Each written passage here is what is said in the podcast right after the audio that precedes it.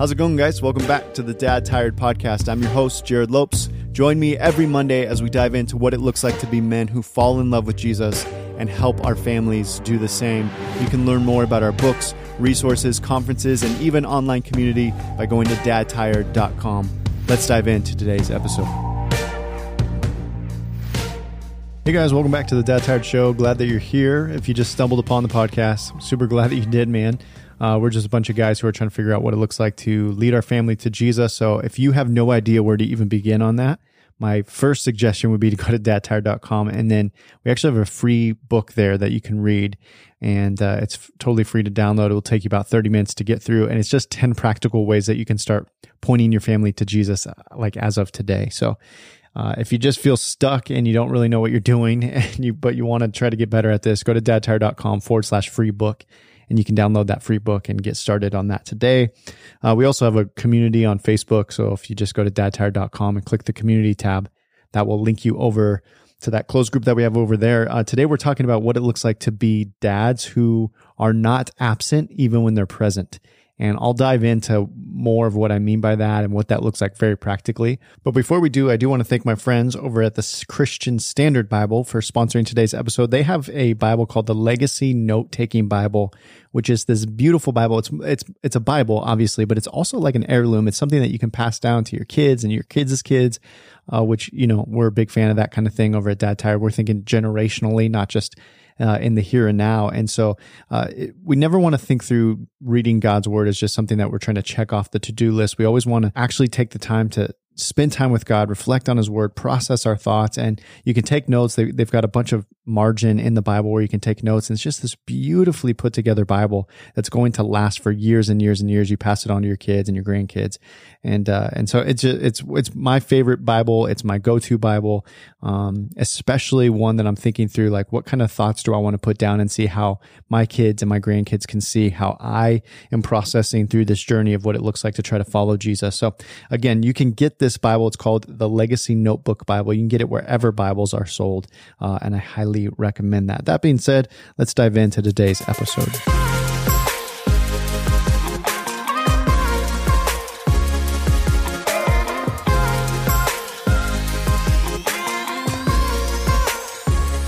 So a couple days ago, um, we were out driving, doing some errands. I had the kids with me in the car. My wife was working, so it was just me and the three kids. And uh, my daughter, she's a year and a half. She's just screaming in the background. And if you have a year and a half year old, you know that that's the stage of parenting um, where your kids just like they they have lots of opinions and they have no way to articulate those opinions because they don't have the vocabulary yet. And so she's just screaming all the time. She's very frustrated. She has she has all these things that she wants to say and us to do and she doesn't know how to communicate them and her only way of communication is screaming. And so it's just as I'm driving, I'm hearing her scream and my kids are trying to help, but they're also arguing with each other and it's just chaos. You know this scene if you are a dad. You've we've all been here as dad tired guys. And so it's just chaos and I just snapped snapped, man. I just like yelled. I'm like, be quiet. What do you want? You know, so I just, I kind of lost it. Uh, and then we get home and I don't remember what's happening. We were up in one of the rooms and I'm trying to like organize something or do whatever. I don't even remember what I was doing, but I, I said something kind of sharp to my son and my daughter, who right now is six years old, said, daddy, it seems like you're in a grumpy mood today. And, uh, which, you know, that's always a fun, fun uh, experience as a dad to have your six year old call you out and to tell you what you're feeling emotionally. But she's right, man. I couldn't even like get mad. I, I wasn't even like, I wasn't even mad at her. I couldn't like defend myself. The truth is, I was in a grumpy mood. And whenever that happens, like instead of just defending myself or making excuses or, you know, telling her, no, I'm not, it's your fault or whatever, I always try to use that as a warning light that goes off on the dash that's indicating to me something's wrong under the hood. We talked even a little bit about this last week but, uh, you know, I'm just trying to figure out, okay, when situations like this happen and there's a moment where I'm kind of called out, I, I just want to, uh, instead of defending myself and blaming other people, I, I, really want to be introspective. I want the Holy Spirit to use that as an opportunity to really like point out what's going on in my heart. And so I just try to ask myself, you know, I went downstairs and just took like five minutes to figure out like what, what's going on in my own heart here. And so I'm just trying to process what's really going on? And the truth is, man, I, I had all kinds of other things on my mind. And it felt like I didn't, I would never have articulated this or have said this, but if I'm honest with myself, it felt like my kids were getting in the way of all the things that I was trying to accomplish that day. Even simple things like making sure that we had groceries for the day or that the car was filled up with gas or that I got my work done that day, whatever it is. But they were getting in the way of that. And, uh, and so then because I felt subconsciously like they were getting in the way, I was annoyed or I snapped or I lost my patience.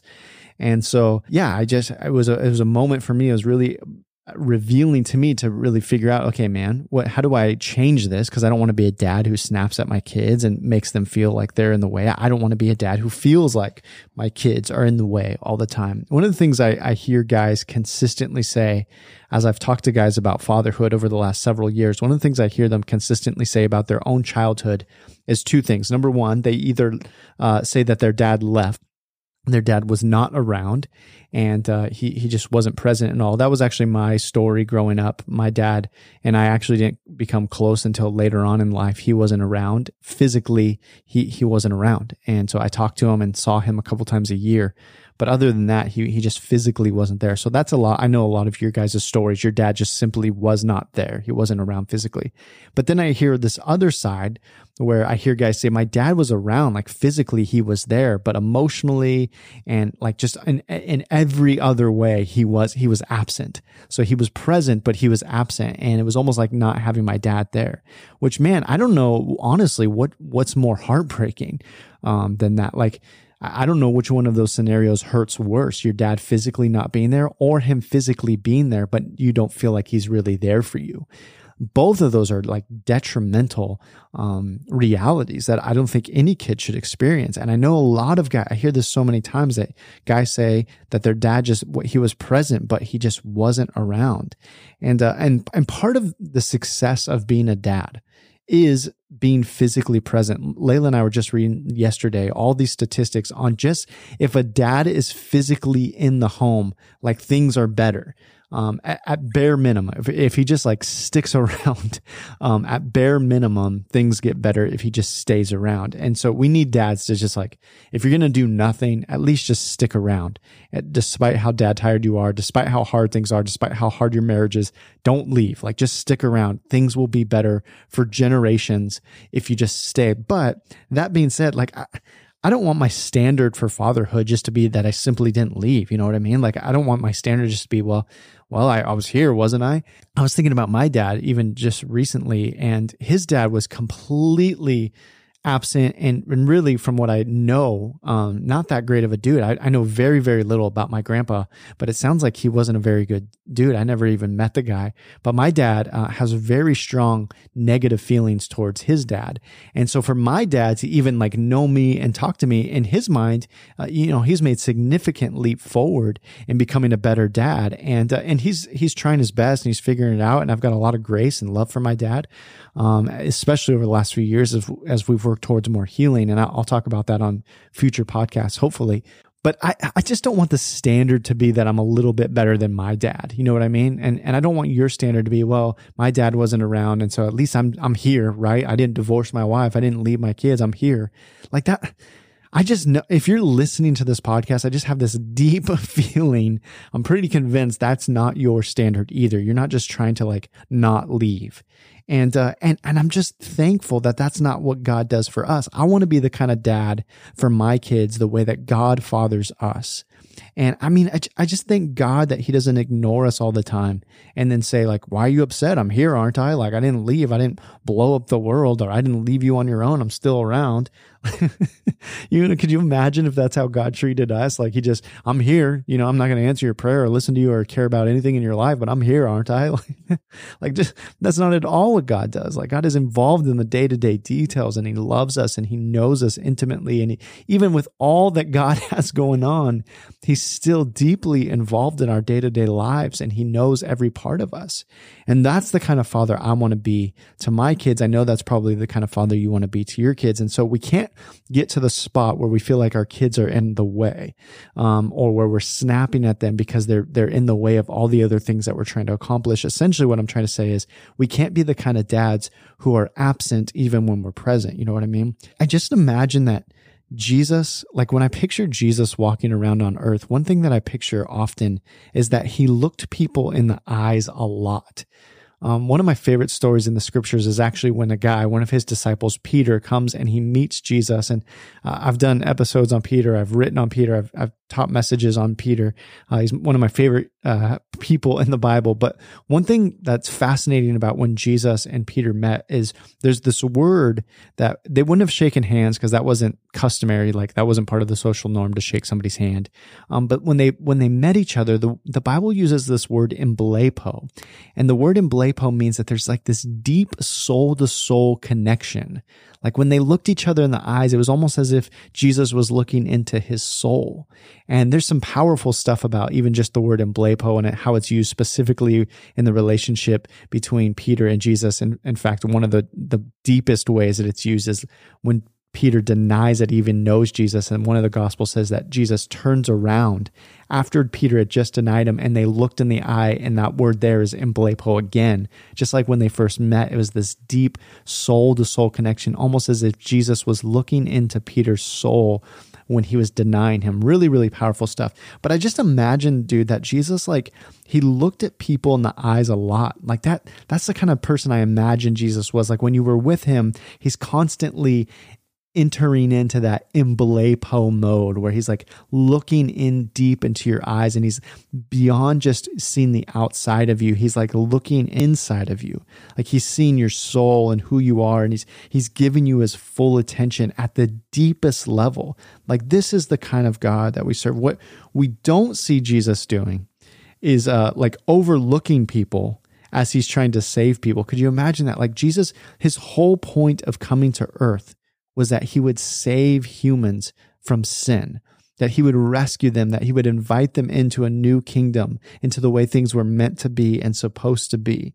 And so Jesus, when he was interacting with people, he like gave them his full attention. You don't see him looking over people to try to accomplish his mission. What you don't see Jesus is saying like, Hey, can you just like, can you hurry up with that story or can you like hurry, hurry, hurry? Like, can you just get to the point here? Cause I got, I'm going to go try to save people. Jesus knew that the person right in front of him was part of the mission. Like this is the mission. He came to save people and now he's looking the people that he came to save right in the eyes. He didn't hurry past them. He didn't tell them get on with your story or get to the point or I don't have time for that right now because I'm trying to do something bigger. No, he knew that like the person right in front of me, that is the mission. This is what I came here for. That person and for all people and whoever is right in front of me has my attention. They have my love. They have everything that I have to give them. He was fully present when he was present. And our mission as men is right in front of us. It's not work. Our mission isn't our hobbies or the way that we can scale up on the social ladder or the way that we can accomplish more at work or get more things done. It's not filling up the bank account. Like our mission are the little humans under our care that we have the honor and the privilege of discipling. This is our mission. We don't get to say, hurry up, get to the point, you're in the way. They are what we're here for. Our goal, now listen, hear me clearly. Uh, our worlds are not supposed to revolve around our kids. That's an unhealthy relationship. But I think you know what I'm saying. Like, I'm not saying that. But what I am saying is there's really like what more thing, what could be more important in your life than to give your full attention to your children and to your wife, to your family? What could be more important than being fully present with the people that God has put right in front of you? What other relationship, what other thing is worth chasing after than to give your kids and your wife your full attention to be fully present while being present? Hey guys, we're going to talk about what it looks like to be present while being present. But before we do, I want to thank my friends over at Blinkist for sponsoring today's episode. I love Blinkist. They're one of my favorite apps that I use on my phone constantly. Uh, we're always trying to learn as guys, and it's really hard as busy dads to continue to find the time to sit down and learn something, which is why I love them because what they do is they take 3,000, over 3,000 nonfiction bestsellers. They've got over 27 different categories, and they condense them down into what they call blinks, which are just 15 minutes or less that you can either read a book or listen to a book and really get the main need to know information from thousands of books.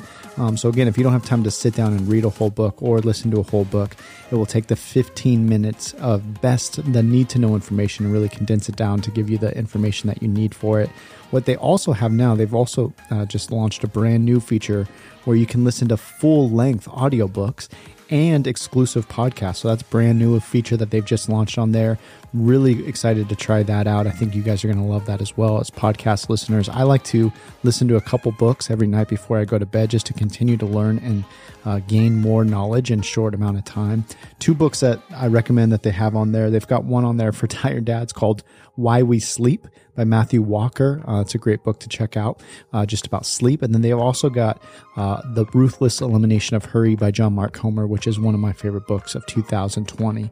Right now, Blinkist has a special offer just for you, our Dad Tired audience. Go to Blinkist.com slash tired to start your free seven-day trial and get 25% off a Blinkist premium membership and up to 65% off audiobooks that you get to keep forever. That's Blinkist, spelled B-L-I-N-K-I-S-T, Blinkist.com slash tired to get 25% off a premium membership and a seven-day free trial. That's Blinkist.com forward slash tired.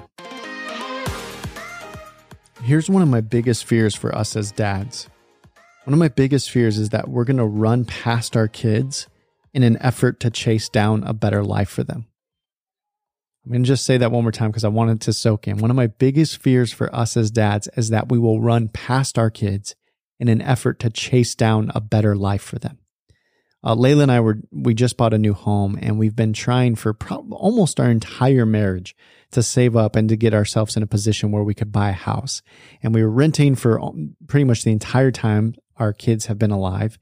And uh, and then we moved into a little town home kind of in the interim. And then we just we saved up and we worked hard and we finally got in this home that we love. And it's it's great for our little family and it's got a yard which we wanted. And uh, which it's kind of hard to find in Portland like something that has a, a, yard where the kids can play. And it was just amazing. And our kids loved it. Like we we we had been talking about this for years and we finally got into a home and our kids they, they really loved it for about three days Um, and there was this moment like three days into this house when it's just kind of like the the newness wore off. And my son said, "Hey, Daddy, will you play in the backyard with me?" And uh, and when he said that, I just thought, man, like this house means absolutely nothing if Daddy isn't present. And uh, the the house, like, sure, the, you know, the they're happy to have a room to sleep in, and they're happy to have a yard to play in, and whatever. But like, they're not going to grow old and think, man, I really love that house. Even though my daddy was never physically or, or, mentally around, like my dad, you know, he got us that house and that's really all we wanted in life. Dude, we all know that, right? And I guess I just subconsciously kind of thought like, if I get my kids a house that they love, you know, we'll be set. And the truth is, dude, they don't care. Like they don't, they're not any more happy in this house than they were in this tiny little townhome that we just came from or the home, the small house that we were renting before. Uh, they just don't care. It means nothing to them if daddy's not present. What they'll look back on is not the house they lived in, but what they'll look back on was daddy present.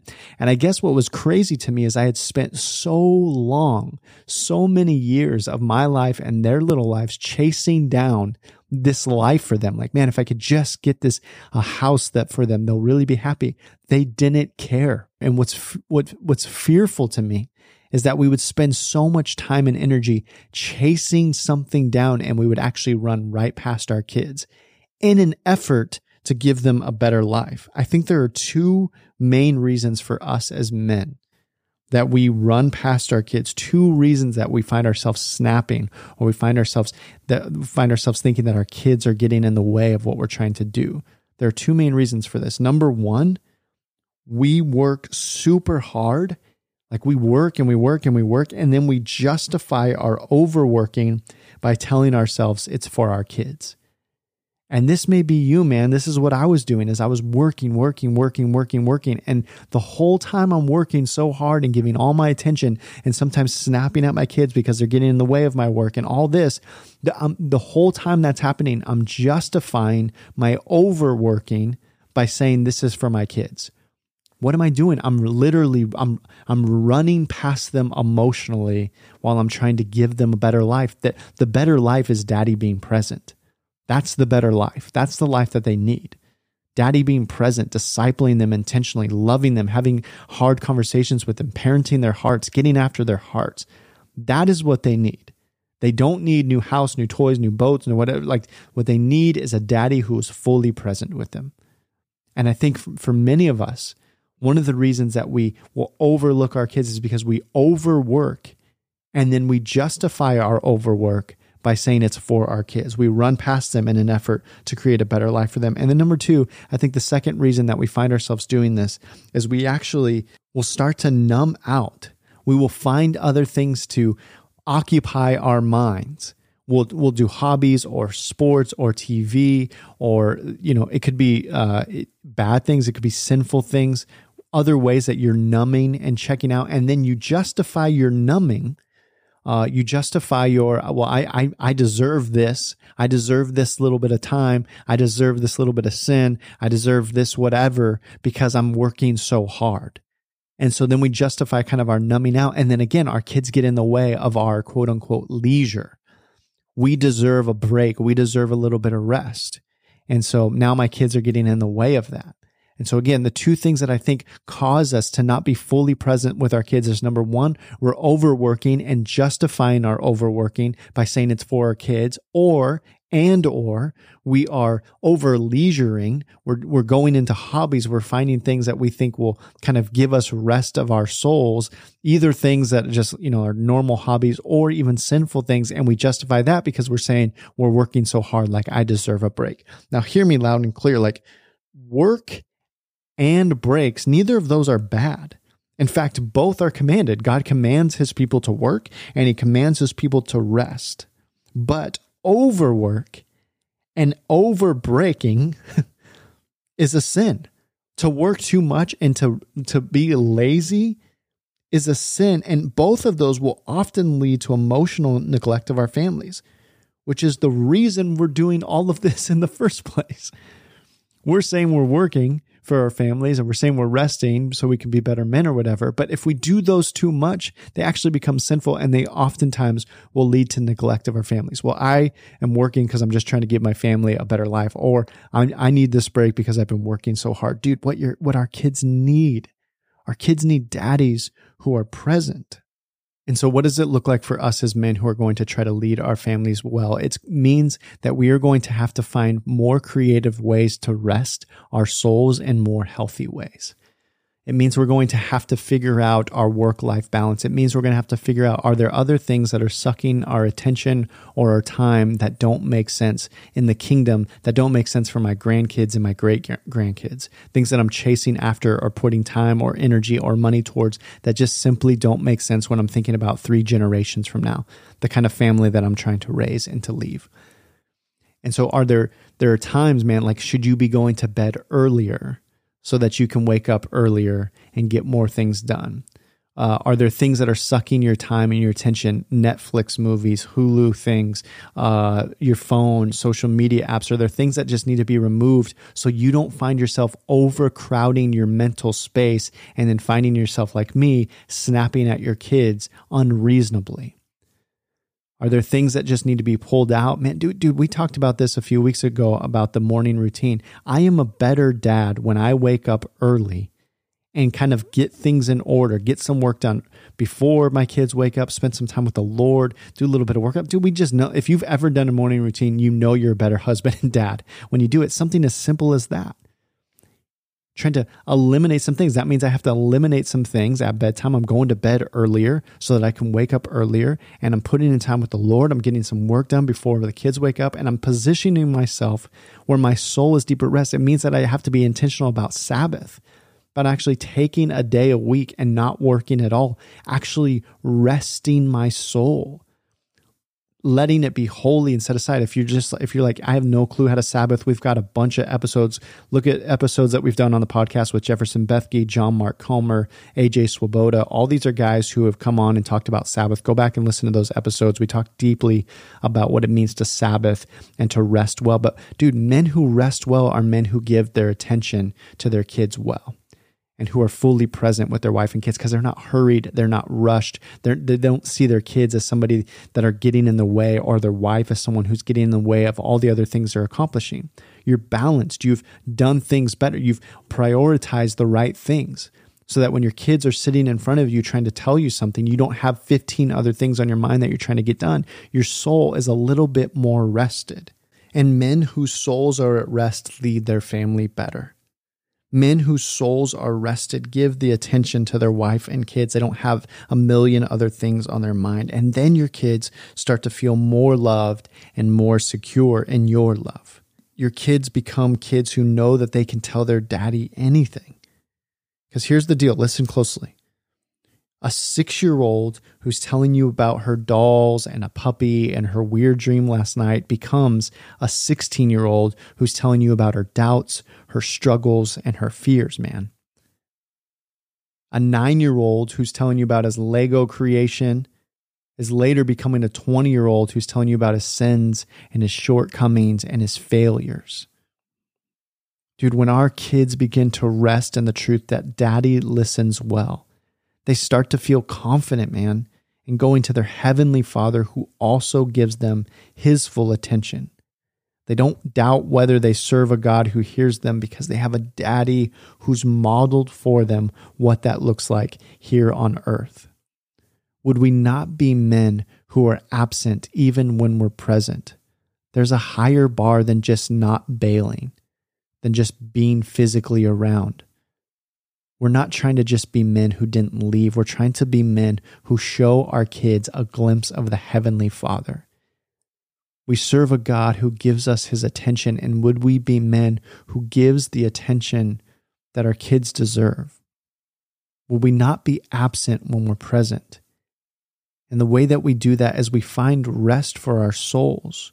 We take things out of our life that are distracting us and pulling us away overwork, overplay, all these things that we're justifying because we're saying we're doing them for our kids. Man, we have to get our lives balanced where we run to the Father. We get our tanks filled by spending time with the Father. We cut out things that are pulling away from us unnecessarily so that we can be fully present. We don't feel rushed or hurried. Would we give our kids emblepo? Would our kids at an old age say, Man, my daddy, when he looked at me, it was like he was looking into my soul. Because that's what Jesus does. I love you guys. I'll see you next week.